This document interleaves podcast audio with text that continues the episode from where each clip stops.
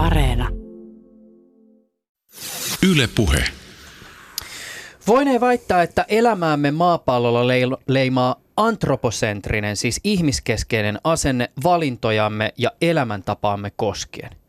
Meillä on siihen pitkä historia, jota ovat rakentaneet ja tukeneet niin uskonnot kuin filosofia. Silloinkin kun me puhutaan luonnon puolesta tai olemme huolissamme ilmastonmuutoksesta, niin me ajatellaan usein meidän omaa napaamme. Siis kannamme huolta siitä, miten biodiversiteetin väheneminen tai valtamerivarastoituva lämpö vaikuttaa meidän elämäämme. No toisenlaisia tarkastelutapoja voisivat olla vaikka biosentrinen lähestymistapa, jossa kaikille elolliselle annetaan arvo. Tai ekosentrinen, jossa populaatiot, lajit ja ekosysteemit ovat moraalisen huolenpidon kohteena. Leena Vilkka, millä tavoin tämä meidän antroposentrinen katsontakantamme vie meitä ehkä harhaan tai peittää meidän näkökenttäämme? Niin kyllä se, se ehkä on se virheellinen maailmankatsomus, jota voisi ehkä sitten verrata, että tarvittaisiin jotain kopernikaanista vallankumousta sitä kyseenalaistamaan. Eli, eli, eli se, se ikään kuin se käsitys, että käsitys ihmisen asemasta, että ihminen on arvokkaampi kuin kaikki muu, mitä täällä maapallolla on. Ja että se ihmisen asema oikeuttaa kohtelemaan sit kaikkea muuta, mitä täällä maapallolla on – useimmiten tai aika useinkin hyvin tämmöisenä pelkkänä raaka-aineena ihmistä varten. Eli että se ajatus, että ihmisellä on itseisarvo, mutta muilla, muulla, mikä tällä maapallolla on, niin on välinearvoa ihmisen käyttöön. Et, et kyllä, kyllä mä itse, näen, että se on kyllä keskeinen tekijä, ke, ke, tekijä just tämä hyvin ahdas ihmiskeskeinen ajattelu, antroposentrismi – nimenomaan kaikessa, kaikessa siinä, miten me olemme vahingoittaneet tätä planeetta maata. Onko sulla ajatusta liittyen siihen, että, että mikä meitä sitoo ehkä kaikkein voimakkaimmin tämmöiseen ihmiskeskeiseen maailmanhahmotustapaan? Siis äh, onko syy biologinen, siis että emme jollakin tavalla vaan kykene niin kuin ylittämään tätä lajityypillistä tarvetta ja omaa etuamme, vai äh, sitooko meitä kulttuuria, ihmiskeskeistä ajatusrakennelmien tämä historiallinen painolasti?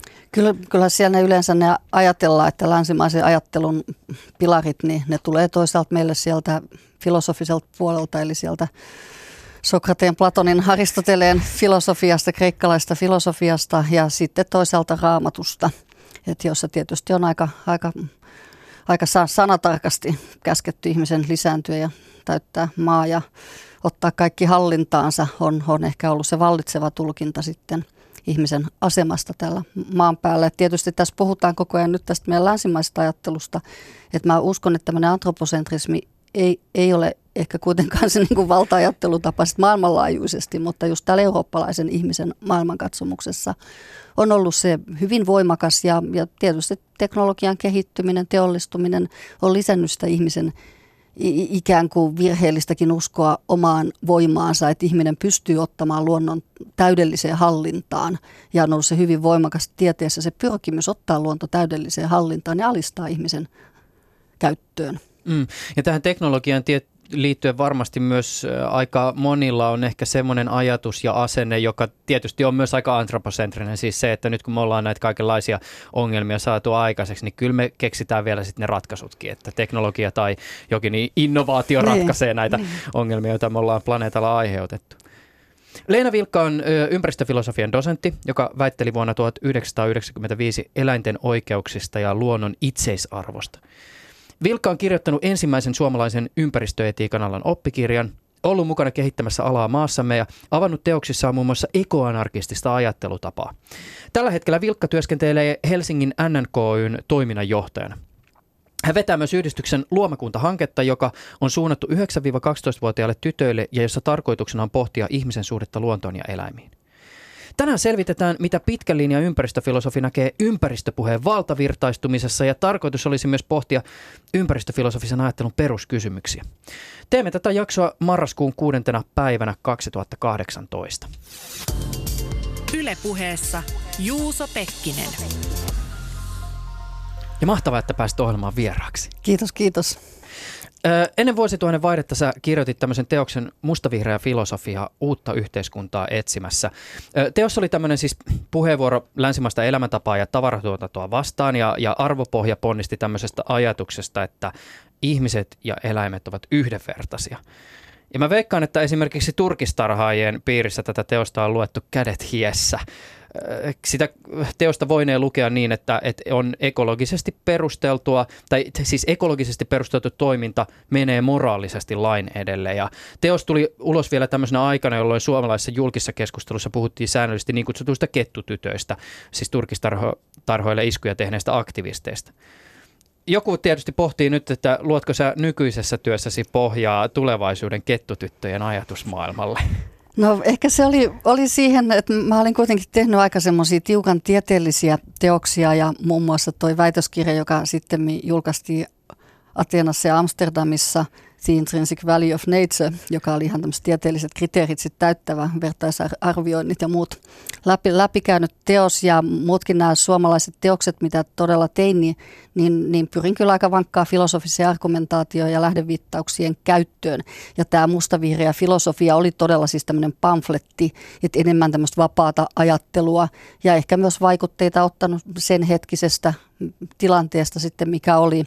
Oli semmoinen ehkä semmoinen vakavampi pyrkimys mulla kuitenkin oli, oli ja sanotaan, tai se usko mulla siihen maailman aikaan. Mä olin nuori idealisti ja mä uskoin sillä lailla ihmisen hyvyyteen. Mä uskoin, että ihminen on pohjimmiltaan hyvä. Ja mä uskoin siihen, että, että nimenomaan että tämmöinen niin täydellinen vapaus valtiovallasta – mahdollistaa sen, että ihminen toteuttaa tätä hyvyyttään parhaalla mahdollisella tavalla. Ja silloin mun ajatukseni oli, että hyvä ihminen ei tietenkään aiheuta vahinkoa eikä kärsimystä myöskään muille. Ja mun ajatus oli siinä mielessä anarkistinen, että se lähti just tästä valtiovallan määräävien ja kontrolloivien rakenteiden purkamisesta. Eli, eli se ajatus, että kun ihminen on niin sääntelystä vapaa, niin se toimii parhaalla mahdollisella tavalla, että ei se tarvitse sääntöjä ja rajoituksia ja valtiovaltaa määräämään, mikä on miten se elää, jotta se eläisi hyvää elämää. Mutta kyllä mä siinä mielessä voi sanoa, sanoa että tässä niin vuosikymmenet on mu- muuttanut ehkä mun ihmiskäsitystä kaikista eniten. Et nykyään, nykyään ehkä siinä mielessä mä olin vilpittömästi uskoin, että ekologinen anarkismi on paras mahdollinen yhteiskuntaoppi. Et mä itse uskoin siihen vilpittömästi ja olin rakentamassa tämmöistä anarkistista maailmaa siinä mielessä, just nimenomaan jossa ajatus on, että puretaan valtioiden rajat. Että ollaan tämmöinen kaikkia syleilevä maa maapallokunta, että on vain tämmöinen, ma- ollaan maapallon kansalaisia ilman tämmöisiä väkivaltaisia valtioiden rajoja, jossa syntyy sodat ja muut, kun puolustetaan niitä valtioita keskenään. Ja, että kyllä siinä oli niin tämmöinen teoreettinen ja filosofinen tausta ja, ja ehkä se just se idealismi tästä ajatus ihmisestä, mutta kyllä mun käsitys ihmisestä on, on muuttunut. Että kyllä mä tänä päivänä ehkä kuitenkin näin, että valtiolla on paikkansa ja nimenomaan näissä ympäristöasioissa – että tarvitaan sääntelyä, tarvitaan, että, että, että ihminen tarvitsee niitä kerta kaikkiaan niitä rajoituksia ja käskyjä ja määräyksiä. Mm. Että, että ehkä enemmän tämmöinen kääntynyt sitten, että pientä diktatuuria voisi olla näissä ympäristöasioissa, asioissa, että, että ihminen vaan kerta kaikkiaan on niin kelvoton olento, että se ei ilman, ilman tällaista, että, että kuitenkaan tämä niin positiivinen usko ihmisen hyvyyteen ja kasv, loputon usko kasvatuksen hyvää tekevään vaikutukseen ja niin, ehkä sillä sillä se on vähän kärsinyt, kärsinyt tämä, tämä usko ihmiseen. Mm. Mäkin olen itse siis pyöritellyt tämmöisiä ajatusleikkejä liittyen tähän nykytilanteeseen ja itse asiassa just eilen oli mukana tämmöisessä tota, meidän Maksiakti-lähetyksessä, jota tehtiin nenäpäivän hyväksi. Et siinä oli tämmöinen tunti, jossa muun muassa Jyrki Kasvin kanssa pohdittiin sitä, että, että mitä tälle maapallolle voisi tehdä ja miten se pelastetaan. Ja tässä yhteydessä Jyrki Kasvi just kertoi pohtineensa tätä asiaa ja pisti tietysti omatkin ajattelut rullaamaan. Hän oli miettinyt just sitä, että, että yhtenä vaihtoehtona tähän nykytilanteeseen, jos ajatellaan maapallon pelastamista – niin pitäisi ehkä harkita jonkinlaista tämmöistä siis ylhäältä tulevaa ikään kuin määräysten kimaraa, jolla pistettäisiin ilmastonmuutos ruotuun ja jollakin tavalla tämä ihmisten siis antroposentrinen ajattelutapa pyrittäisiin säätelemään niin, että, että tulevaisuudessakin tällä pallolla olisi elämää. Mutta se on tietysti kiinnostava pohtia, että, että kuinka realistinen tämmöinenkään vaihtoehto on. Niin, se on, että ihmiset ehkä kuitenkin on se, on se sitten perimmäinen luonne, on se vapauden, vapa, tiet, tietyn vapauden kaipuu, että et, et, et, en ehkä itse ihan, ihan, ihan sitten lähtisi, lähtisi tämmöistä maailman, maailmanvaltaakaan, että diktatuuri on, on totta kai sitten osoittautunut myös, että ei se ole, ei se ole myöskään oikea tie. Mm. Tota, äh, liittyen tähän luomakuntahankkeeseen, kun sä puhut lasten kanssa ihmisten suhteesta luontoon, niin mitä kautta tulee ne esille kaikkein ehkä ilmeisimmät meidän luontosuhteemme ristiriidat? Siis tuleeko ne lapsilta, ostat sä itse jotenkin esille? Siis ne, että me kohtelemme esimerkiksi niin kuin lemmikkejämme kuin ne olisivat perheenjäseniä samalla kuin vaikkapa tuotantoeläin, millä on meille lähinnä siis välinearvoa. Tai me tietysti arvostetaan vaikka lähimetsän kauneutta, mutta sitten toisaalta samalla kulutusvalinnoilla osallistumme kokonaisten ekosysteemien turmelemiseen. No tietysti lasten kanssa niin me otetaan se ikätaso tosi tarkkaan huomioon. Ja, ja meillä on ollut tässä luomakuntahankkeessa nimenomaan tämä lähestymistapa, että tämmöinen iloa luonnosta ja eläimistä. Eli hyvin ollaan pikemminkin haluttu tuoda lapset sinne luontoyhteyteen, antaa tämmöisiä positiivisia elämyksiä, kokemuksia ja, ja sitä kautta nimenomaan, että, että lapsille muodostuisi lapsuudessa vahva kiintymyssuhde luontoon, joka kantaisi kenties sit sinne aikus, aikuisuuteen ja vahvistaisi sitä halua myös suojella sitä luontoa. Et siinä mielessä, että, että tämmöisiä ko, kovin, niin kuin sanotaan, että ei me näiden lasten kanssa vielä puhuta maailman pahuudesta hirveästi, mutta lapset itse tuo, että, että osa lapsista on hyvin tiedostavia, osa on hyvin, hyvin tarkkaan kertovat meille, meille valaiden kohtelusta tai mistä tahansa, että ovat hyvin, hyvin tiedostavia. Että, ja, meillä se tavoite onkin, että, että lapset saa puhua – että kun lapset itse puhuu näistä epäkohdistakin, niin, ne, niin me totta kai kuunnellaan ja kannustetaan lapsia siihen ajatteluun, kriittiseen ajatteluun ja pohtimaan niitä asio, asioita, mutta suunnataan sitä kuitenkin siihen, siihen kuitenkin, että saadaan, saadaan, saadaan kuitenkin pikemminkin niitä miellyttäviä koke, kokemuksia, että ei, ei haluta lisätä yhtään sitä lasten ympäristöahdistusta kyllä. Mm. Tota, Viime kuussa äh, sä olit Yle Uutisten vieraileva kolumnisti. Sä kirjoitit tämmöisen tekstin otsikolla Lapset pelastavat maapallon, ihmisen asema ja arvo on ajateltava uudelleen. Mä luen pari pätkää tästä sun tekstistäsi. Elintasomme ja elämäntapamme on rakennettu kestämättömälle perustalle, luonnon laajamittaiselle hyväksikäytölle, luonnon näkemisenä loputtomana raaka-aine lähteenä ihmistä varten. Talouskasvu tarkoittaa pääsääntöisesti kiihtyvää luonnonvarojen kulutusta. Luonnonvarojen kulutus kiihtyy samassa tahdissa väestöräjähdyksen kanssa.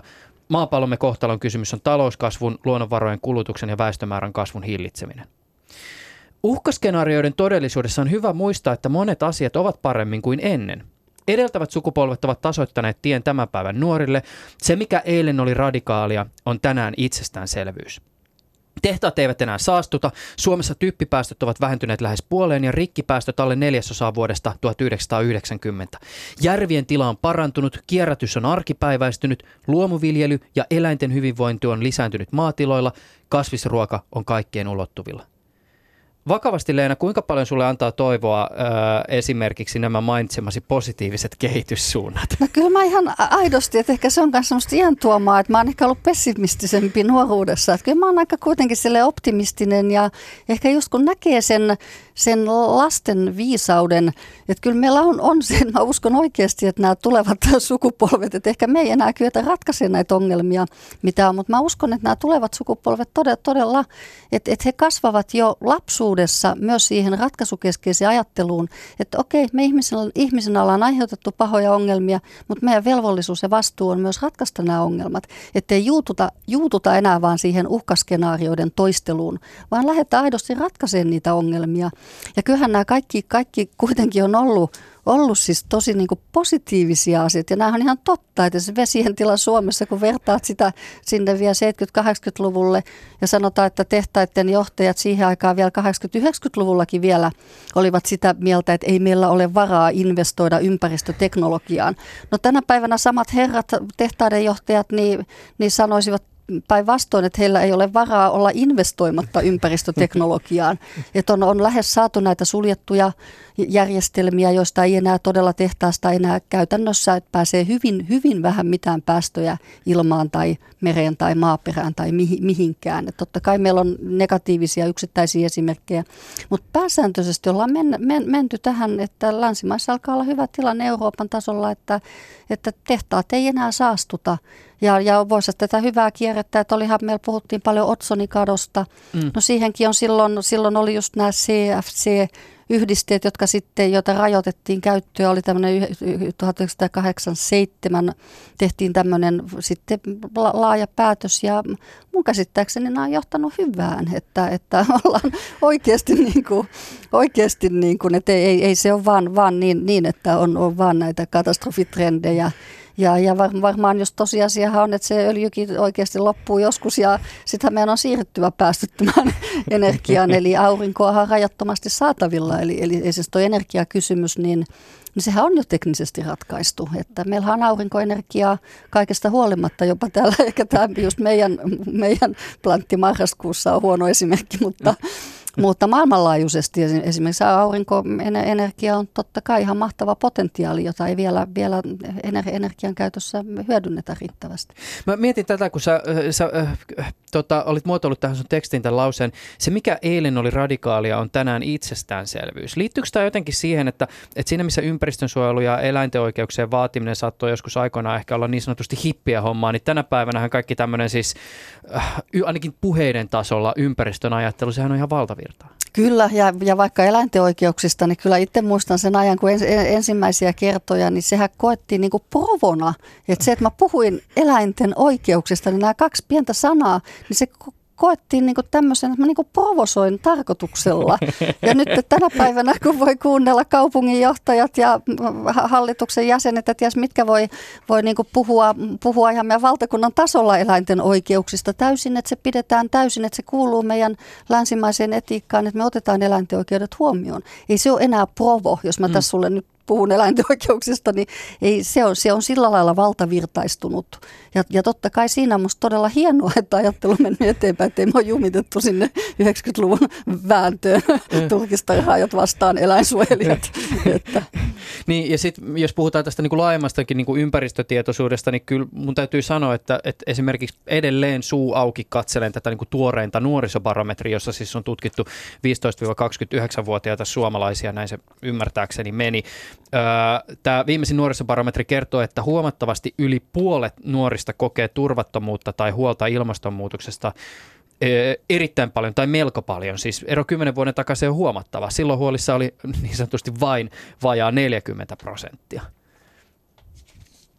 Ja, ja se on tosi tärkeää, että se huoli kanavoituu nimenomaan nyt positiivisesti että niihin tekoihin. Eli, eli nuorille pitää saada ne keinot, että miten he itse pystyvät vaikuttamaan lähiympäristönsä, ympäristövaikuttamisen keinot, että miten he itse, itse saa. Ja sehän on se, mikä voimaannuttaa ihmistä ihmistä, että, se, että sillä on toiminnan mahdollisuuksia ja että se ajattelu, myös ajattelun mahdollisuuksia, että se ajattelemalla asioita ymmärtää niiden taustoja ja ymmärtää, että hän itse ei ole syyllinen niihin asioihin eikä syyllistä itseään, mm. itseään niistä, mutta ehkä et, etsii, etsii niitä ja ymmärtää sen, että, että, että, että aina että ymmärtää sen, että yhden ihmisen ajattelulla ja tekemisellä on vaikutusta ja merkitystä ja se on nuorelle voimaannuttavaa. Ennen kuin mennään ohjelman ympäristöfilosofia filosofiseen osioon, niin mä ihan parilla sanalla voisin puhua tästä sun urasta ja äh, ikään kuin siitä, että, että minkälaista taustasta se sun ajattelu ponnistaa. Eikö se mennyt sillä tavoin, että sä siis alun perin valmistuit metsäkoulusta metsätyöjohtajaksi ja metsätalousteknikoksi? Joo, kyllä. Joo, 80-luvun puolessa välissä, joo. No miksi ei tullut metsäalan ammattilaista, vaan ympäristöfilosofia? No, no kyllä se varmaan siellä metsäkoulussa ne pienet ristiriidat oli olemassa, että meillä oli esimerkiksi, mä muistan ne metsähakkuujaksot ja muut ja ja olihan mä tietysti vähän kummallinen, kun pohdiskelin, että voiko puita ylipäätänsä kaataa. Ei sitä oikein tullut, tullut, tullut mitään. Että kyllä mä tavallaan tiedostin sen jo hyvin ja, ja, ja siihen aikaan suoritin sen metsästäjän tutkinnon.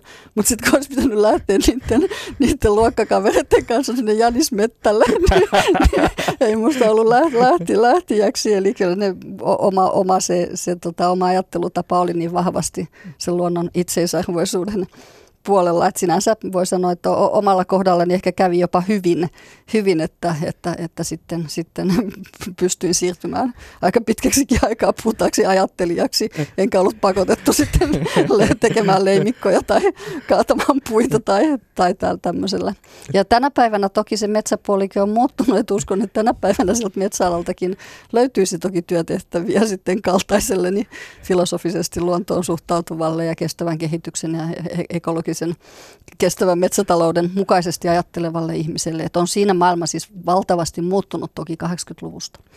Miten tota, jos, jos sä ajattelet sitä sun ikään kuin, kuin akateemista uraa, jossa sä oot pohtinut näitä ympäristöfilosofian kysymyksiä, niin miten sä se sun uran, val, uran ikään kuin valossa hahmotat näitä trendejä, joita suomalaisessa ympäristökeskustelussa on ehkä tullut vastaan? Siis minkälaiset asiat tässä vuosikymmenten saatossa on ollut niitä, joissa ympäristöfilosofia on huudettu apuun, että hei, tuuppa nyt kertoa tähän asiaan oman näkemyksesi. Niin kyllä mä nämä trendit silleen, silleen just näen, näen että kyllähän se, niin se 80-luku, niin se oli se, tai 80-luvun loppu varsinkin, ehkä 90-luku oli sitä nimenomaan sitä kestävän kehityksen. Et silloinhan lanseerattiin, just oli tämä niin sanottu kuuluisa Brundtlandin raportti, joka tuli tämän silloisen kestävän kehityksen toimikunnan henkilön mukaisesti nimetyksi ja, ja se kestävä kehitys oli se silloin, mitä, mitä meillä ministeriö, ministeriöt ja ympäristönsuojelulaitos silloin Pekka Nuorteva voimakkaasti lanseerasi läpi ja se, se oli se, mistä silloin puhuttiin. Ja silloin se kestävä kehitys oli uutta ja outoa ja se termikin oli. oli. Ja totta kai sitä itsekin kyseenalaistin sitä monella tapaa, että se oli niin kuin kestämätöntä kehitystä ja ties mitä. Ja siinä sitä talouskasvua ei riittävästi kyseenalaistettu. Mutta kyllähän se toi paljon hyvää ja, ja tavallaan jo valtavirtaisti jo sitä, voi sanoa sitä ympäristönsuojelutyötä, mitä oli jo Suomessakin tehty 60-70-luvulta, mitä puhuttiin silloin enemmän ehkä, että se oli sitä semmoista perinteisen ympäristönsuojelun kautta. Eli silloin 60-70-luvulla puhuttiin ympäristönsuojelusta, ilman suojelusta, vesien suojelusta, maaperän suojelusta, että, että oli nämä aika, aika selkeä tämmöinen, että se oli se ympäristön suojelu, oli se mistä puhuttiin. Ja, no sitten tuli just tämä kestävä, kestävä puhe kestävästä kehityksestä, ja, ja sen rinnalle sitten ja ehkä voimakkaammin 90-luvulla niin tuli myös tämä luonnon monimuotoisuus. Ja sehän oli myös aika uusi termi ja käsite, että ei vielä 60-70-luvulla kirjallisuudessa ole käytetty biodiversiteetti käsitettä. Että se tuli se luonnon monimuotoisuus ja siihen liittyi se toki, mikä oli ollut siellä perinteisessä ympäristönsuojelussa, oli ollut just tämmöinen ekosysteemi näkemys, että, että tavallaan että luonto on hyvin monimutkikas järjestelmä, ja jossa ekosysteemissä kaikki vaikuttaa kaikkeen. Ja, ja tämä tämmöinen luonnon huoli luonnon monimuotoisuudesta ja se monimuotoisuuden ymmärtäminen ja siihen liittyvä tutkimushan, niin se, se nousi, että silloin tutkimuksessa oli se trendi tavallaan ja myös sitten aika paljon keskustelussa oli se luonnon monimuotoisuus esillä. Ja nythän voi sanoa, että nyt, nyt, on, nyt on sitten tämä kolmas, kolmas iso keskustelu, keskustelu että nythän että, että ne kestävä kehitys ja luonnon monimuotoisuus on niin kuin ikään kuin siellä edelleen olemassa ja ne, ne ei ole mihinkään hävinnyt eikä se perinteinen ympäristönsuojelu, mutta että nyt se pääkeskustelu ikään kuin käydään sen ilmastonmuutos nimikkeen alla. Ja siinäkin pitkälti on hyvin samasta asiasta kysymys kuin kestävässä kehityksessä, eli liikenteen päästöjen ra- rajoittamisesta, jul- julkisen liikenteen suosimisesta, kierrätyksen edistämisestä, erilaisten muovin kier- kierrätys uutena, uutena asiana. Ja että siinä on tavallaan, tavallaan että nyt niin kuin tavallaan tämän ilmastonmuutostermin allahan on, on todella hyvin paljon sitä samaa, mitä on tehty tässä jo kuitenkin vuosi, vuosikymmenet. Ja, ja siinä mielessä mm, toki, toki hieno, hieno asia, että nämä, nämä on todella valtavirtaistunut, ettei enää, enää puhuta mistään pienen piirin viherpiperuksesta, vaan nämä, nämä on todella ymmärretty, että, että nämä ympäristöongelmat ja saasteet ja ilmastonmuutoskysymykset ei kosketa ainoastaan jossakin, vaan, vaan ne on maailmanlaajuisia ongelmia ja, mm. ja niihin tarvitaan maailmanlaajuisia ratkaisuja. No se on tietysti kiinnostavaa, että kuinka pitkään yläotsikkona pysyy tämä ilmastonmuutos. Tuleeko sen jälkeen kenties sitten joku toinen? Kyllä mä uskon, että se aika pian siihen on, on jo kyllästytty ja tulee uusi, uusi, uusi termi, mutta mä uskon, että se jää sinne samalla alla kuin kestävä kehitys ja luonnon monimuotoisuus ja, ja ilmastonmuutos jää sinne ja sitten me saadaan uusi tämmöinen kaiken kattava termi, Mm. kyllä, Jos seuraavan kymmenen vuoden päästä viimeistä. Jos on Leena Vilkka yhtään lukenut sun tekstejä tai perehtynyt sun taustaan, niin on voinut törmätä siihen, että sun oma eläinoikeusajattelu tai luontosuhde perustuu tämmöiseen ajatukseen siis luonnon itseisarvosta. Ja sana on varmasti siis monelle tuttu, tämä itseisarvo, mutta filosofisessa kontekstissa, kyse, filosofisessa kontekstissa kyseessä onkin sitten ehkä hieman haastavampi termi, tai ainakin sellainen, josta saa hyvän väittely aikaiseksi. Tota, m- mitä se siis tarkoittaa, kun sanotaan, että vaikka jollain siis eläimellä tai luonnolla on itseisarvo? No, no, no sitä itseisarvoa todellakin, että, että se voidaan ymmärtää hyvin monella tavalla. Että se yleisin on ehkä, että se on välinearvon vastakohta. Eli, eli että jollakin on joko välinearvoa tai itseisarvoa. Ja välinearvoa on sellaisella, josta on meille hyötyä, ja itseisarvot ovat niitä päämääriä sinänsä, arvokkaita asioita sinänsä. No sitten kun me ajatellaan, ajatellaan sitä kuitenkin, että itse, itseisarvot, niin me voidaan ajatella, että ne tar- tarkoittaa myös tällaista ihmisestä riippumatonta esimerkiksi kasvien tai eläinten omaa arvoa. Eli se liittyy silloin, silloin tämmöiseen, voisi sanoa itsen arvoon. Eli että eläimellä on itselleen arvoa. Että eläin on arvokas nimenomaan itselleen. Et sillä, eli toisin sanoen eläimellä on ne omat päämääränsä, omat tavoitteensa, omat tavoitteensa, omat intressinsä, jotka ovat ihmisestä riippumattomia.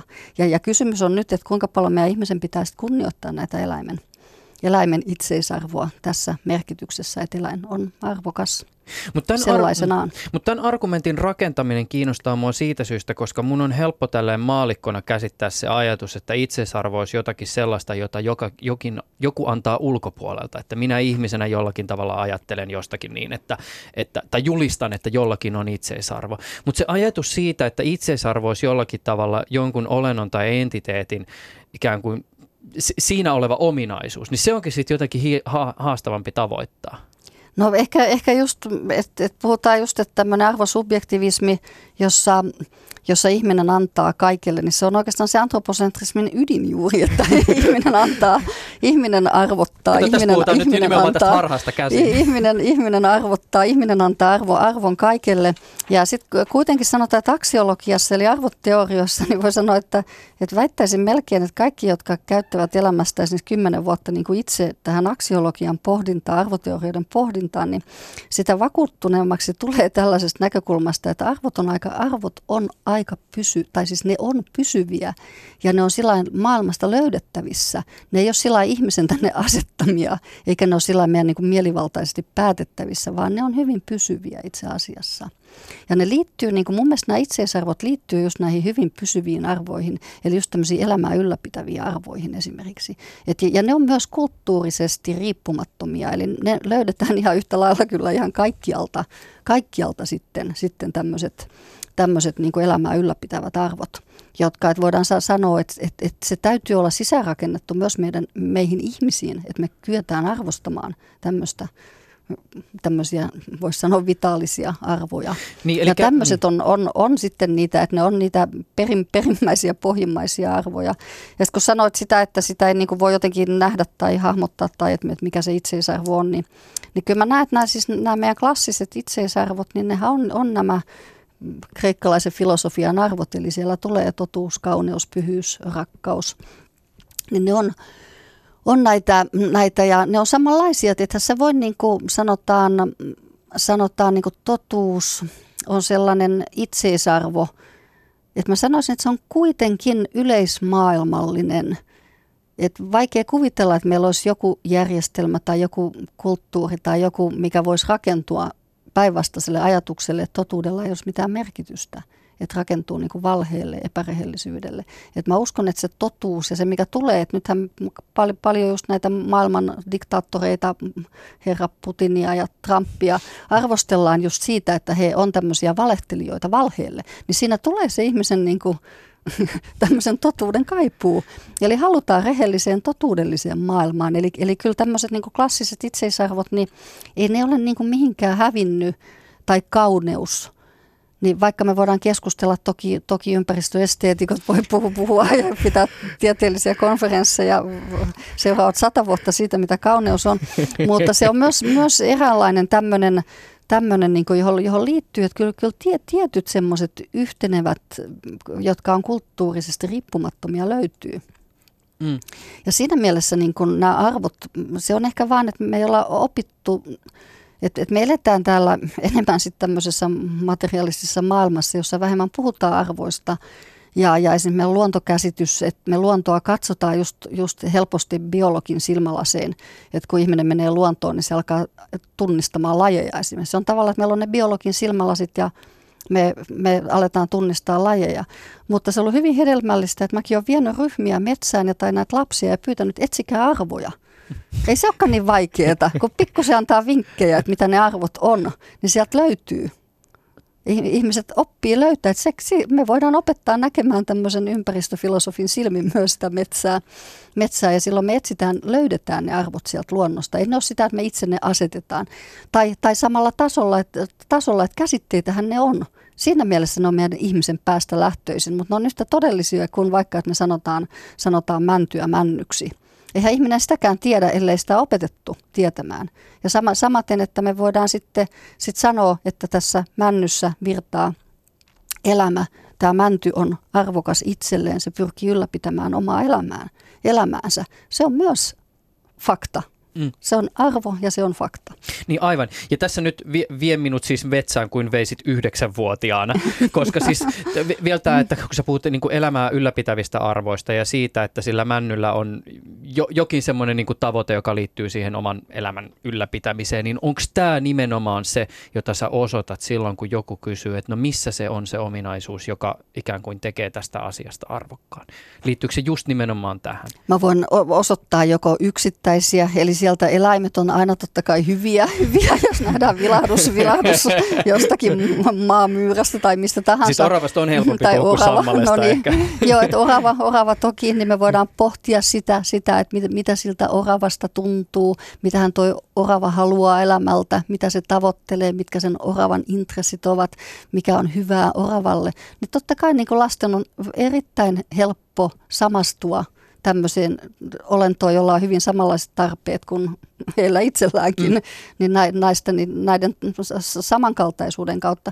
Totta kai se on vaikeampi sitten, kun mennään sinne sammaleeseen, ja siellä me puhutaan sitten, voidaan puhua, me puhutaan just elämän kunnioittamisen etiikasta, eli elämän arvosta. Mutta sekin on lapsen hyvin helppo oiva, oivaltaa, että okei, minä olen elävä, puu on elävä, ehkä puukin tahtoo elää, ehkä se ei halua, että sitä, se kaadetaan siitä pois. Ehkä sillä on oma, oma omat intressinsä omaan olemassaoloonsa. Ja sitten totta kai meillä on myös se ekosysteeminen näkökulma, että me voidaan nähdä kaikki se, kaikki se koko se ekosysteemin itseisarvo.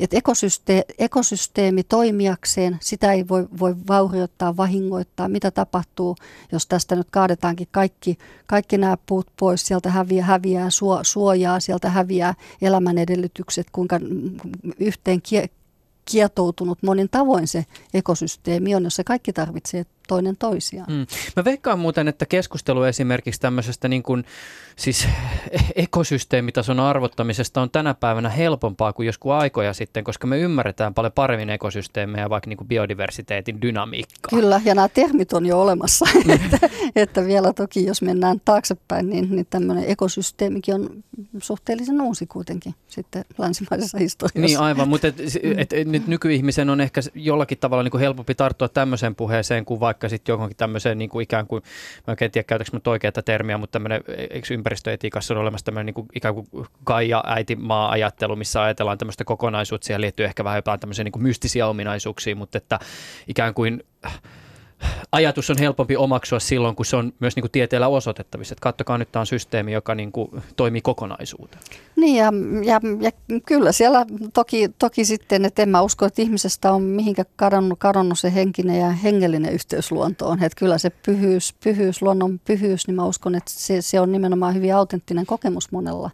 Monella, monella että se, ja, ja sekin vastaa toki siihen, että me ihminen että meillä on se henkinen ja hengellinen yhteys siihen luontoon siksi, että me ollaan niin, niin väistämättä osa sitä, me kuulutaan sinne, sinne että ei me olla ikinä irtaannuttukaan, että me, ollaan samaa pohjimmiltaan, niin sieltä löytyy se syvä, syvä. Ja ehkä se on sitä, että käytetään sanaa mystiikka, käytetään tämmöiselle hyvin voimakkaalle samastumiselle, yhteen kokemisen tunteelle. Mutta sekin on hyvin semmoinen voima, voimaannuttava ja uskon, että, että, että se antaa myös perustaa sille halulle pitää huolta siitä ympäristöstä, että kokee hyvin voimakkaan yhteenkuuluvuuden tunteen, hyvin pyhyyden. Minkälais, minkälaisessa hetkessä Leena Vilkka sä koet tätä luonnon pyhyyttä? No kyllä mä koen, koen hyvin paljon ja voi sanoa, sanoa että, että toki ihan, ihan arki, arkimetsässä ja lähi, lähiluonnossa niin mun on hyvin helppo, että ei mun tarvitse kuin istua siihen kiven päälle ja mä koen olevani yhtä kaiken luomakunnan, luomakunnan kanssa, että siinä ei kauheasti tarvitse ponnistella.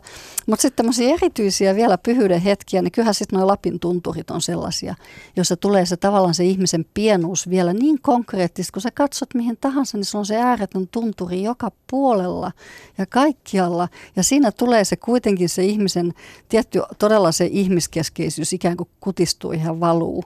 Ja että tunturit on, ne on olleet aina, ne on jää, jääkauden muodostamia, ne on ikuisia ja mä olen katoava.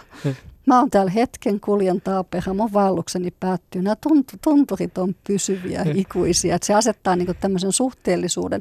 Ja samaten just ne revontulet tai tähti taivaan alla. Että kyllähän kun sä katsot tuonne tähtiin ja yrität ymmärtää tätä ihmisen olemassaoloa, niin kyllä se tähtitaivaan kattelu on usein semmoinen, joka asettaa sen ihmisen itsekeskeisyyden ja antroposentrismin aika, aika aisoihin. Että kyllä meidän murheet täällä, niin, niin, niin välillä, välillä on hyvä katsoa tähtitaivasta ja mennä sinne tuntureille ja kokea sitä luonnon, luonnon pyhyyttä ja, ja, ja sellaista suuruutta ja mm. olemassaolon ihmettelyä ja ihmetystä. Mä itse pohtinut sitä, kuinka kiinnostavaa on puhua niin kuin, eri ihmisten kanssa sen takia, koska ihmiset jollakin tavalla on tietysti myös niin kuin eroja ja sävyeroja, mutta käyttää joistakin samoista kokemuksista hirveän erityyppisiä sanoja, koska mä sitten taas niin kuin tälle, kun mulla on tausta estetiikan opintojen parissa, niin ehkä mä käyttäisin tästä pyhyyden kokemusta, jota sä kuvaat nyt näillä sanoilla niin, tämmöistä niin ylevän käsitettä, siis nimenomaan just sitä, että, että jollakin tavalla jonkin asian äärellä hahmottuu ajan mahtavuus tai oma pienuus tai jollakin tavalla se asia on käsityskyvyn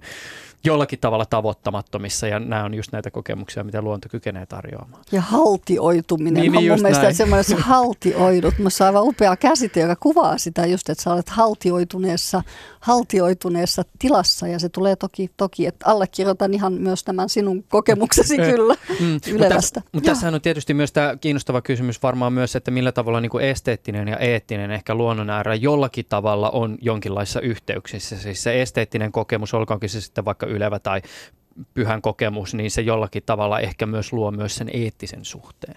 Ja kyllä mun mielestä on ilman muuta puhutaan samasta asiasta ja siihen voi sen ekologian lisätä, että kyllähän nämä on niin tämmöinen eettinen, esteettinen ja eko, ekologinen luonnon kokeminen ja luontoyhteys ja useinhan on samalla ihmisillä, että onkin tällainen, voi sanoa sitten ekologinen herkkyys, joka näyttäytyy just kykynä, kykynä arvostaakin luonnon kauneutta ja luonnon esteettisiä arvoja sitten vielä, vielä voimakkaammin kuin ehkä, ehkä sitten jotkut toiset ihmiset, että, että on, on varmasti tällaista eettistä eettistä herkkyyttä nähdä esimerkiksi luonnon kärsimystä, luonnon hy- hyvää luonnossa tai mikä edistää luonnon hyvinvointia. Ja, ja sitten, sitten että toiset on esteettisille asioille, että on itsestä jos just sanonut, että itsekin olen vähän esteetikko ja itse nautin, nautin, että se on just tyypillinen tilanne, just vaikka just, että men, men, jos on puolisoni mukana mettässä, niin, niin itse, itse, itse nautin, na, na, nautin just komeasta auringonlaskusta tai, tai hienosta maisemasta ja, ja puol, puoliso kysyy, että avattaisiko se termospullo ja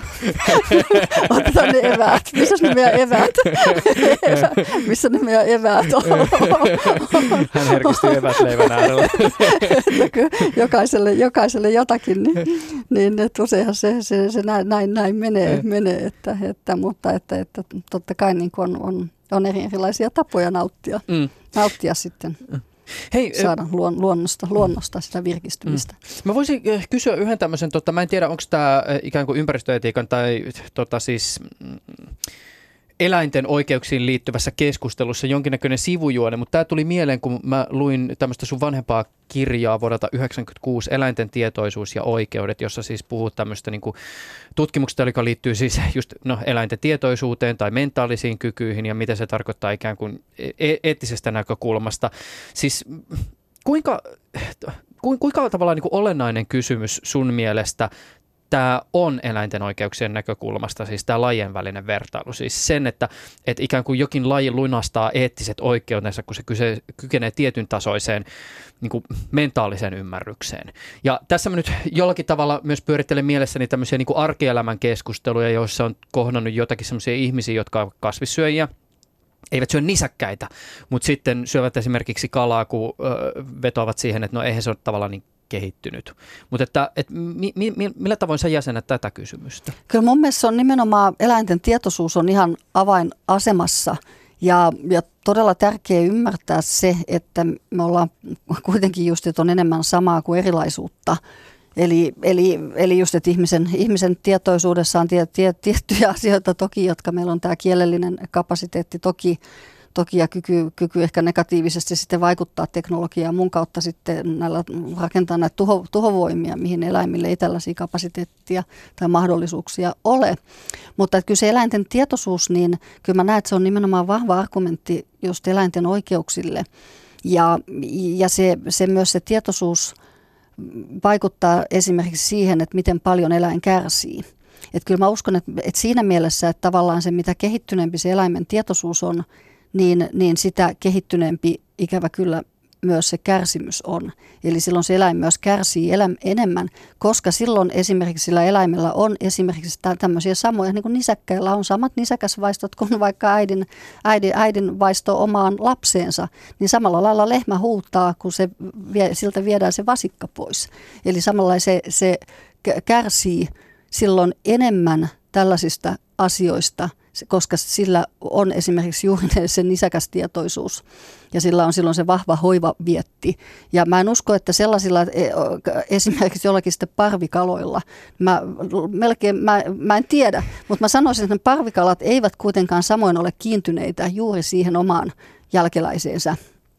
Että et siellä on pieniä tällaisia, ehkä me voidaan, voidaan ainakin ymmärtää näitä, sit, näitä nisäkkäiden tarpeita toisella tavalla, että niillä on voimakas hoivavietti, niille tuottaa suunnaton tahdistusta, että, että ne erotetaan toisistaan tai pidetään yksin tai eristettynä tai eri, eri tavoin, että, että kyllä se eläinten tietoisuus on siellä nimenomaan, jos me halutaan, että eläimet voi hyvin ja halutaan edistää eläinten hyvinvointia, niin meidän, meidän pitää tietää silloin, mitä se eläin tuntee, mikä se eläimen tietoisuus on, kuinka paljon se eläin ymmärtää asioita, kuinka paljon eläimellä on esimerkiksi tulevaisuuden ajatuksia. Eläimilläkin on, on usko tulevaisuuteen. Ne haluavat katsoa ete, eteenpäin, että ei eläinkään ole aina, aina vaan tässä ajassa ja hetkessä. Sitten kun me puhutaan eri just vaikka sit simpansseista, korilloista, jo hyvin sanotaan, voisi sanoa, että me puhutaan jo ihmisistä. Mm. Niin aivan. Ajatellaan, että meillä on pöydän äärellä kolme vegaania. Yksi jättää lihan syömättä, koska on huolissaan lihan tuotannon hiilijalanjäljestä, siis ilmastonmuutoksessa, ilmastonmuutos ja sen seuraukset kuumottaa.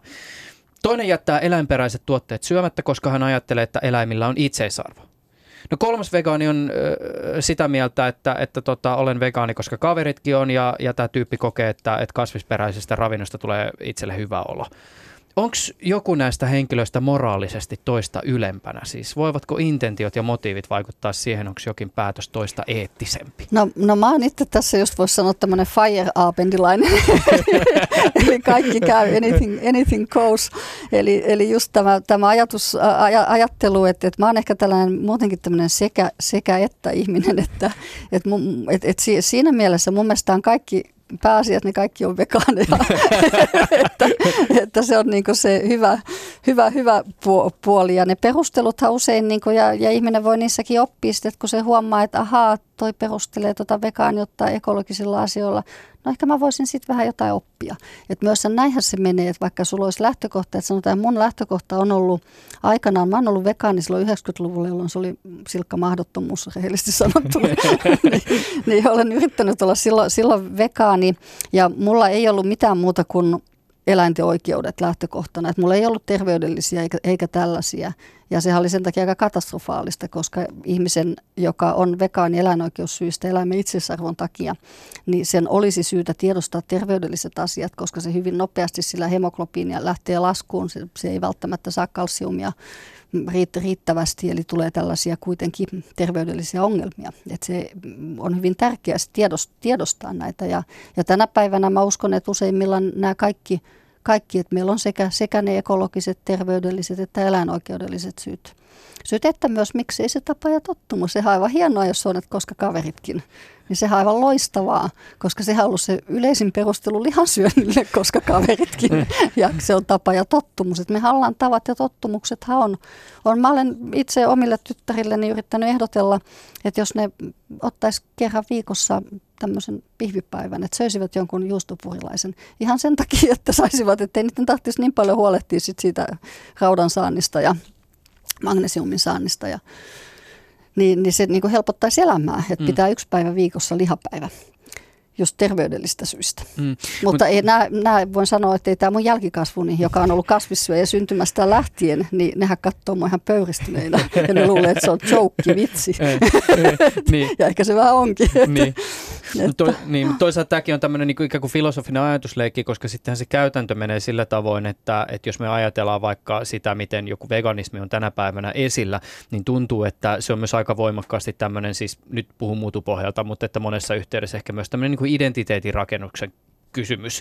Ja sitten kun me katsotaan Yle Uutiset joku aika, uutisoi, joku aika sitten uutisoi siitä, että, että, tota, että vegaaniudesta ja vegaaniravinnosta puhutaan enemmän kuin kosma, koskaan, mutta lihakin kulutetaan enemmän kuin koskaan. Että sitten taas toisaalta ikään kuin tämän, näiden sanojen ja sitten taas toisaalta se identiteetin rakennusprojektin ja käytännön tekojen välinen ristiriita onkin sitten kuitenkin olemassa. Tai, tai se koskee eri ihmisiä. Niin, Eli niin mä uskon, uskon, että ne on ne ihan eri ihmiset, jotka pitää sen lihantuotannon korkealla. että, niin. että siinä, siinä se edelleen kuitenkin, että me puhutaan, että vaikka valtavirtaus mm, tavallaan ehkä just puheessa, mutta ikävä kyllä se vegaanius ei ole kuitenkaan valtavirtaa sit siellä käytännön elämässä, että kyllähän näistä edelleen käydään taisteluita siitä, että voiko päiväkodissa olla se yksi kasvisruokapäivä ja, ja kun se lähtökohta melkein pitäisi olla toistepäin, että voisiko siellä päiväkodissa olla se yksi liharuokapäivä. että, että, että, että, että kyllähän se pitkä tie edelleen, edelleen on kuljettavana just niissä ajattelutavoissa ja nähdä ne vaikutukset, mutta uskon, että se lisääntyy se tietoisuus, että me tehdään kaikille hyvää kuitenkin lisäämällä sitä kasvisruokapainotteisuutta ravinnossa. Se mm. lisää sekä luonnon luonnon eläinten että ihmisen omaa hyvinvointia, niin sehän on tämmöinen win-win tilanne, kaikki voittaa. Niin, mutta tässä sitten toisaalta ehkä pyörittelee myös tämmöistä isompaa ajatusrakennelmaa palatakseni tähän niin kuin ilmastonmuutoskysymykseen, siis että jos jos esimerkiksi säkin tässä yhteydessä ajattelet sillä tavalla, että ihan sama mistä syystä ne tyypit on vegaaneja, kunhan ne on vegaaneja, eli otetaan vähän tämmöinen niin seurauseettinen näkökulma, niin sitten taas toisaalta, kun nyt esimerkiksi tässä ilmastonmuutoskeskustelussa aika pitkälti se huolipuhe on liittynyt siihen, että miten tämä ilmastonmuutos vaikuttaa meihin ihmisiin, niin voidaanko me tässä kuitenkaan ajatella niin, että, että ikään kuin seurauseettinen näkökulma on hyvä, koska se pohjaa kuitenkin tähän meidän antroposentriseen ajatusmalliin, joka sitten välttämättä ei ehkä kuitenkaan ole se, joka vie meitä kauhean pitkälle tämän planeetan pelastamisessa? Niin mä ehkä ajattelisin tässäkin silleen just niin kuin sekä että, että mun mielestä ihmisen tekoja, niin meidän pitää arvioida sieltä hyveetiikasta käsin. Eli, eli tavallaan, että mikä se ihmisen niin kuin motiivi on. Että jos siellä on hyvä, hyvä aikomus, hyvä tarkoitusperä, niin se saa jo pointseja siitä, eettisiä pointseja. Se on lähtökohta. Ja se pitäisi tietenkin olla lähtökohta kaikille, että me pyritään aina hyvään. Me pyritään. Mutta me ollaan erehtyväisiä, erehtyväisiä olentoja. Me voidaan tehdä pahaa tietämättämme, mutta meillä on ollut hyvä aikomus. Niin se on se hyvä eettinen lähtökohta. Se on musta hieno juttu. Ja sitten mun mielestä on sitten just se deontologia, eli, eli tietty tämmöinen vastuullisuus, eli, eli velvollisuus eettinen, tai voisi ehkä puhua just vastuullisuudesta. Et me ajatellaan, että on tämmöisiä niin aika ehdottomia käskyjä, kuten älä tapa, älä tuota kärsimystä – Eli, eli ja joka perustuu ehkä tämmöinen raamatun kultainen sääntö, että teet toisille sitä, mitä haluaisit itsellesi tehtävän. Ja ulottaa se myös eläimiä ja luomakuntaa laajemminkin. Eli, eli, eli, se, eli se on se deont, deontologia, josta tulee ehkä niitä vähän tämmöisiä ehdottomampia just niin kuin, jotka on riippumattomia niistä seurauksista. Että sieltä tulee tämmöisiä niin kuin ikään kuin eettisiä periaatteita. Mm. Ja mun mielestä ne on ehdottoman tärkeitä myös esimerkiksi kasvatuksessa, että meillä on, on tiettyjä periaatteita, mitä me noudatetaan. Että kaikki on niin kuin vain suhteellista tai kaikki ei riipu sun, sun te- teoista, vaan meillä on tiettyjä, esimerkiksi just se, että ole rehellinen. Niin se on tämmöinen hyvä, hyvä niin kuin periaate, mutta ei se tarkoita sitä, että me joskus voitaisiin siitä joustaa. Ja sitten me tullaan tavallaan, että meidän pitää kuitenkin arvioida niitä sitä motiivia, meidän pitää arvioida sitä, sitä tavallaan sitä tekoa, ja sitten meidän pitää arvioida niitä teon seurauksia. Hmm. Eli, eli myös, että mitä, mikä se lopputulos on. Eli että e-, ehkä me joskus voidaan luopua siitä rehellisyydestä, jos sillä rehellisyydellä olisi erittäin huonot seuraukset esimerkiksi. Eli valkoiset valheet voi olla jossain tilanneissa, sitten, sitten kasvatuksessa tai jossakin voi olla. Voi olla. En tiedä onko, mutta tämmöinen on todettu, että ihan absoluuttinen rehellisyys ei ehkä ihmissuhteessa vie aina eteen, eteenpäin. Niin siinä mielessä, että meillä on niin nämä kaikki kolme, kolme että ne ei ole silleen niin kuin, ne ei ole joko taivaan, ne on sekä että, että me, meidän pitää arvioida sitä aina usealta eettiseltä näkökannalta sekä lasten että aikuisten kanssa toimiessamme. Että ei me voida ihmistä arvioida vain sillä, että mitä hän aiheutti. Että joku ihminen aiheuttaa niin hirveän katastrofin. Mm. Mutta jos sillä on ollut hyvät aikomukset, silloin se on toiminut vaikka just rehellisyyden, totuuden periaat. Me voidaan nähdä, että okei, se pyrki hyvään, hyvään sen teotkin oli hyviä, mutta lopputulos oli katastrofi. Mm. Niin ei me ehkä sitä niin, että me, meidän pitää ymmärtää, että äh. näin, näin kävi. Tota, kuten me alussa totesimme, niin ympäristöpuhe on tänä päivänä valtavirtaistunut ja tämä näkyy tietysti siis kaikissa myös niin kuin kaupallisessa toiminnassa. Yritykset kertoo mielellään siitä, miten he toiminnassaan huomioivat ympäristökysymykset ja kantavat vastuunsa ilmastonmuutoksen ehkäisemiseksi. Äh, millä mielellä sä tarkastelet tätä trendiä? Anteeksi, sanotko vielä Millä sen, mielellä sä niin tarkastelet kun... tätä trendiä? Kysymys tuli mieleen itse asiassa siinä yhteydessä, kun olin tässä yksi päivä käymässä yhdessä tämmöisessä hampurilaispaikassa, jossa myytiin niitä lihatuotteita. Ja sitten mä kattelin sitä niiden tota, menuta ja siellä oli joidenkin hampareiden kohdalla sellainen maininta, että tämä on jotenkin siis hiilihyvitetty. Mä pohdiskelin, että okei okay, se on hyvä, että se on hiilihyvitetty, mutta te kuitenkin myytte niitä lihasta tehtyjä hampareita. Et siinä oli mm. ehkä niin kuin jonkinlainen ristiriita. Mutta mitä sä tavallaan niin kuin tässä ikään kuin kaupallisessa ympäristöpuheessa havainnoit tai näet tällä hetkellä? No mun mielestä on totta kai, että mä uskon, että se meneekin niin, että jos ei me puhuta, niin ei ne teotkaan tule. Että sekin on ehdottoman hyvää, että, että puhe menee siellä ehkä edellä.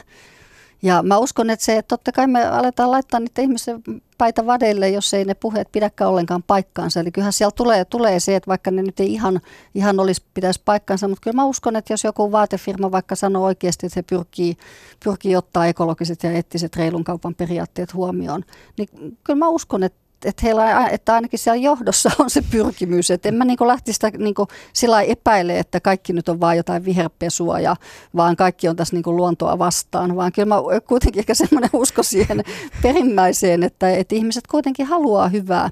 Ja mun mielestä on oikeastaan aika niin silmin pistävää, että nythän oli just tämä joku sveitsiläinen miljonääri, joka haluaa perustaa näitä luonnonsuojelualueita. Eli laittaa monta omaa, niin kuin, mil, mil, oliko se kaksi miljardia vai mitä hän laittaa niin kuin omaa siis rahansa, mm. rahansa niin kuin pelastaakseen luontoa, peru, perustaakseen tämmöisiä luonnonsuojelualueita. Niin nämä on minusta ihan loistavia esimerkkejä. Tuntuu, että näitä syntyy kuin sieniä sateella, että meillä ihan oikeasti yritysmaailman puolelta on ihmisiä. No tämä Mika Anttonenhan on yksi hyvä esimerkki me, meillä kanssa, joka yritysmiljonääri on hyvin valme, valveutunut, yrittää kaiken näköistä tehdä, mm. tehdä just ilmastonmuutoksen ehkäisemiseksi ja, ja näitä, näitä hyviä esimerkkejä meillä alkaa olla, olla että ei se, ei, ei, ei se ole, että että yritysmaailma olisi joku paha, vaan siellä on ihan samanlaisia ihmisiä. Sielläkin on ekologisesti valveutuneempia, eettisesti valveutuneempia. Että se, että siellä on toki monenlaisia ihmisiä. Varmasti on edelleen niitä yrityksiä, jotka on piittaamattomia kestävästä kehityksestä. Mutta mä uskon, että paine tänä päivänä myös kuluttajien asiakkaiden puolelta mm. on lisääntynyt. Eli, eli sekin ohjaa sitä.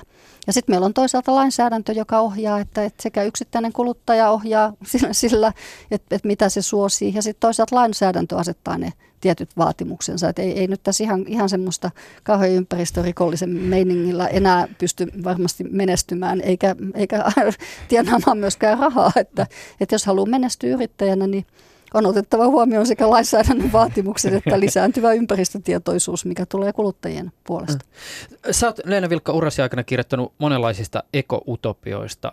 Onko sulla yhä uskoa sellaisiin? No, no kyllä se aina, aina niitä, totta kai mä uskon. Kyllä mä uskon, että, että ihmiskunta kykenee löytämään sen luontoyhteyden ja ymmärtämään sen, sen että ei me olla täällä ainoa, ainoa laji, että täällä on, on nämä miljoonat muut lajit ja tämä maapallolla pitää pystyy elämään yhteistyössä muiden koko sen luonnon monimuotoisuuden kanssa. Minkä tyyppisiä ekoutopioita sä mielessäsi ehkä tänä päivänä rakentelet? Me tuossa alussa puhuttiin noista sun teksteistä liittyen tämmöiseen niin mustavihreään, siis ekoanarkistiseen filosofiaan, mutta että nyt kun idealismi kuten tässä keskustelussa on käynyt ilmi, on jonkin verran muuttanut suuntaansa, niin mitkä on ehkä niitä tavallaan konkreettisia maisemia, joita sä mielessäsi mietit? No kyllä mä ajattelin, että kun mulla on tämä just tämä metsäkoulutausta ja on, osaan istuttaa puita ja, ja tiedä vähän kehitysyhteistyökuvioistakin, niin, niin miksei meillä vaikka Helsingin NLKYssä tulevaisuudessa voisi olla pieni Saharan metsitysoperaatio yhteistyössä paikallisten naisjärjestöjen kanssa. Hmm. Hei Leena Vilkka, äh, tämä on ollut tosi kiehtovaa ja kiinnostavaa, mahtavaa, että pääsit ohjelmaan vieraksi. Sen verran täytyy vielä kysyä, että kun sä oot aika paljon kuitenkin kirjoittanut äh, aiheeseen liittyen monestakin kulmasta, siis ympäristötietoisuuteen, ympäristöfilosofiaan, niin äh, ootko jossain vaiheessa uutta kirjaa kirjoittamassa? No sanotaan, että musta tuntuu, että mä oon sanottavani sanonut aika monen tai kirjoittanut niitä ajatuksia ne kyllä niin perusteellisesti, että ihan tässä ympäristöfilosofian kentässä ehkä, ehkä mulle itse, itsellä on sellaista tällä hetkellä painetta ikään kuin, ikään kuin kirjoittaa, mutta totta kai siis mä kirjoitan koko ajan jotakin, että kirjoittavana ihmisenä, mutta ehkä tämmöistä pienimuotoisempaa, artikkelityyppisempää, että ei, ei ihan just ole lähi, lähipäivien suunnitelmissa ole, ole kirjojen työstämistä. Hei, kiitokset tästä keskustelusta. Mahtavaa, että pääsit ohjelmaan vieraaksi. Kiitoksia. Ylepuheessa Juuso Pekkinen. Tällaista tällä kertaa. Ja jos tuli sellainen olo tuossa ohjelman aikana, hyvä radion kuuntelija, että nyt, nyt meni pikkasen ohi, että nyt miten se itseisarvokysymys meni ja, ja tota, miten sitä argumenttia oikein lähteä sen luonnon tai eläinten itseisarvon puolesta rakentamaan, niin ei mitään hätää. Ohjelma löytyy esimerkiksi tuolta Yle Areenasta, sen voit käydä sieltä kuuntelemassa jälkikäteen. Ää, löytyy helposti, kun kirjoitat sinne hakuun vaan Juuso Pekkinen, niin siihen eteesi aukeaa meikäläisten, meikäläisen ohjelmien jaksokimara ja sieltä sitten valitset tämä jakso ja kuuntele uudestaan. Ja sanoin tuossa myös, että löytyy ohjelma myös Yle Areenasta. Tässä viittaan sellaiseen hienoon tapaan kuunnella audiotuotteita kuin podcastit, eli tätäkin ohjelmaa voi tilata niin sanotusti podcastina. Käytännössä se tarkoittaa sitä, että jos ei siis ole homma tuttua, niin voit ladata itsellesi älylaitteeseen jonkun tämmöisen podcast-sovelluksen. Niitä löytyy pilvin pimeenoista erilaisista sovelluskaupoista. Ja sitten kun olet ladannut sen ohjelman, niin pistä heti Juuso Pekkinen tilaukseen ja sen jälkeen kun uusi jakso tulee, niin se latautuu sinne sun laitteeseen ja saat siitä tiedon, jos on notifikaatiot päällä ja näin poispäin. Et se on myös oikein mainio tapa kuunnella näitä ohjelmia. Ja sen verran vielä muistutuksi tähän loppuun, että kun keskustelua tietysti studiossa käydään ja siellä toisessa päässä varmasti tulee kaikenlaisia ajatuksia, ehkä kritiikkiä, erimielisyyksiä tai haluat kompata jotakin asiaa, niin toki voi pistää tulemaan jonkinnäköistä debriefingia myös tänne allekirjoittaneen suuntaan. Mielellään ota vastaan kaikenlaisia sähköposteja ohjelmaan liittyen. Juuso.pekkinen at yle.fi on sähköpostiosoite, jota voi käyttää ja sinne voi kirjoittaa pitemmän kaavan kautta. Ja jos on muuten semmoinen viesti, josta saa lukea pätkää tässä lähetyksessä, niin pistä ihmeessä sinne loppuun semmoinen pieni viesti. Hirveästi tulee tosi hyviä ja kiinnostavia ajatuksia ja näkökulmia ja juttuja, jotka olisi jossain jaksossa pitänyt ehdottomasti ottaa esiin ja meikäläinen ei niitä pienessä mielessään tajunnut nostaa. Olisi kiinnostava palata näihin ajatuksiin, joilla te meikäläistä pommitatte, mutta mielellään tekisin sen niin, että, että siitä olisi myös etukäteen infottu, että tästä saa sitten puhua seuraavissa lähetyksissä palauteosiossa, jos sellaisen joskus tähän ohjelmaan rakentelee. Mukavaa, että olit kuulolla. Toivottavasti ajatuksia heräsi. Ei muuta kuin ensi kertaan allekirjoittanut toivottaa. Ai niin, ja Twitterissä saa myös meikäläistä lähestyä, jos kokee sosiaalisen median omaksi paikakseen. Meikäläinen vaikuttaa siellä nimimerkillä Iuso. Ylepuheessa Juuso Pekkinen.